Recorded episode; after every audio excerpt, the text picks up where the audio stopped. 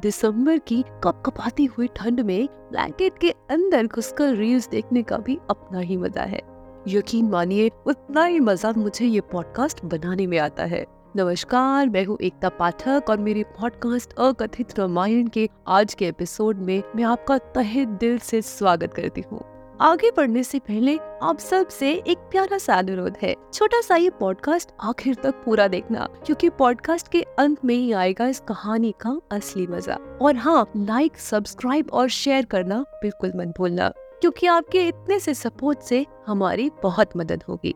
आज मैं आपको रामायण की ऐसी 350 पात्रों का परिचय दूँगी, जिनके बारे में ज़्यादा लोग नहीं जानते। और जो सीधे सीधे श्री रामचंद्र जी से जुड़े हुए हैं। और वे पात्र है राजा दशरथ की 350 रानिया। जी, आपने बिल्कुल सही सुना। देवी कौशल्या, देवी सुमित्रा और देवी केके के अतिरिक्त राजा दशरथ की 350 रानियाँ और भी थी। यानी कि कुल मिलाकर उनकी तीन रानियाँ थी, जिनमें से देवी कौशल्या, देवी कैके और देवी सुमित्रा उनकी तीन प्रिय एवं मुख्य रानियाँ थी। पर जिस परिस्थिति, जिस सिचुएशन में राजा ने वो शादियाँ की, वो सिचुएशन बहुत इंटरेस्टिंग है। जिसे जानने के लिए आपको एक ऐसे ब्राह्मण क्षत्रिय के बारे में जानना होगा, जिनका जन्म तो ब्राह्मण कुल में हुआ, परंतु अपने कर्म से वह क्षत्रिय थे, जिनके नाम मात्र से ही क्षत्रिय काँप उठते थे, और जिनके बारे में ये कहा जाता है कि वे आज भी इस धरती पर मौजूद है, और वो है भगवान नारायण के छठे अवतार, भगवान परशुराम, जो श्री राम के समय में भी थे। जो श्री कृष्ण के समय में भी मौजूद थे।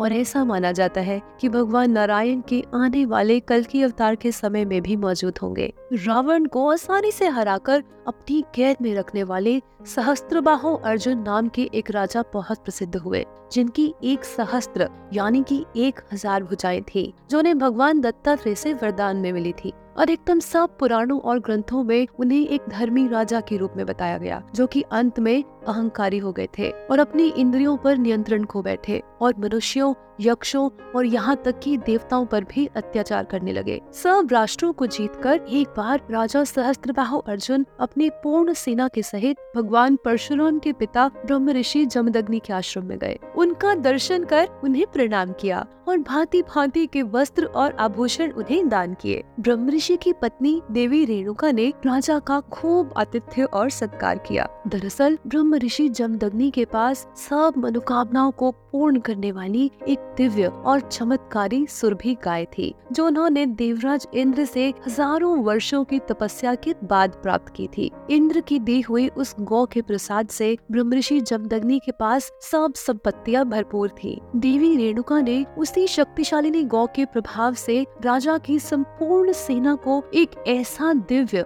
और उत्तम भोजन कराया जो मानो उन्होंने पहले कभी किया ही ना हो। वे सब उस भोजन को खाकर बहुत प्रसन्न हुए। राजा को उस गौ की शक्ति को देखकर बड़ा कौतूहल हुआ और उसने ब्रह्म ऋषि से उस गौ को ही मांग लिया। और जब ब्रह्म ऋषि ने मना कर दिया तो राजा ने बलपूर्वक उस गौ को उनसे छीन लिया। परंतु वह चमत्कारी गौ स्वयं अपनी रक्षा करना जानती थी। उसने अकेले ही अपने सिंहों से राजा के सब सैनिकों को मार डाला और स्वयं अंतर्ध्यान होकर क्षण भर में देवराज इंद्र के पास स्वर्ग पहुँच गए। इस वक्त ऊपर आई बटन में आप एक लिंक देख रहे होंगे।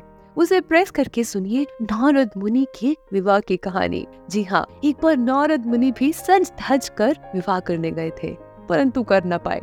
क्योंकि उनके दुल्हन को कोई और ले गया। अब बढ़ते हैं अपनी आज की कहानी की ओर। यूँ अपनी सेना का विनाश देख राजा सहस्त्र अर्जुन क्रोध से पागल हो उठा। उसने मुखों से मार मार कर ब्रह्म ऋषि जमदग्नि का वध कर दिया और अपने नगर को चला गया। उधर दूसरी ओर भगवान परशुराम ने श्री हरि विष्णु को प्रसन्न कर उनसे वैष्णव महाधनुष परशु और अन्य बहुत से दिव्यस्त्र प्राप्त किए। श्री हरि ने उन्हें आदेश देते हुए कहा कि इस समय धरती पर बहुत से क्रूर राजा एकत्र हो रहे हैं। देवताओं के हित के लिए तुम जाकर उन दुष्ट राजाओं का वध करो और सारी पृथ्वी अपने अधिकार में कर लो। श्री हरि से आज्ञा पाकर जब भगवान परशुराम अपने आश्रम पहुँचे तो पिता को मृत देखकर क्रोध से मूर्छित हो गए। उन्होंने इस संपूर्ण पृथ्वी को क्षत्रिय विहीन करने का निश्चय कर लिया और उसी आवेश में जाकर राजा सहस्त्रबाहु अर्जुन का संपूर्ण सेना सहित विनाश कर दिया। उन्होंने 21 बार इस धरती को क्षत्रिय विहीन किया।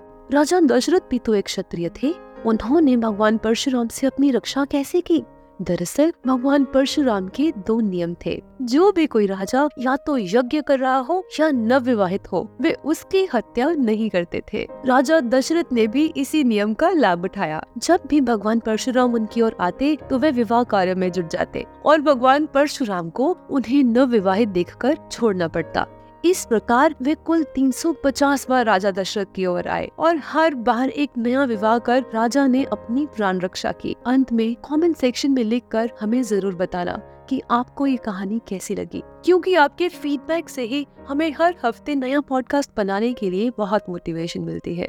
ऑन दिस नोट आज का पॉडकास्ट यहाँ पर समाप्त हुआ। मिलते हैं अगले हफ़्ते एक नई कहानी के साथ। तब तक के लिए जय सिया राम। इस वक्त आप स्क्रीन पर दो वीडियोस देख रहे होंगे। एक कहानी है माता सीता को दिए गए श्राप की और दूसरी कहानी है भगवान राम के उस चौथे भाई की कहानी, जो उसी खीर के प्रसाद से जन्मा, जिससे श्री राम जन्मे थे।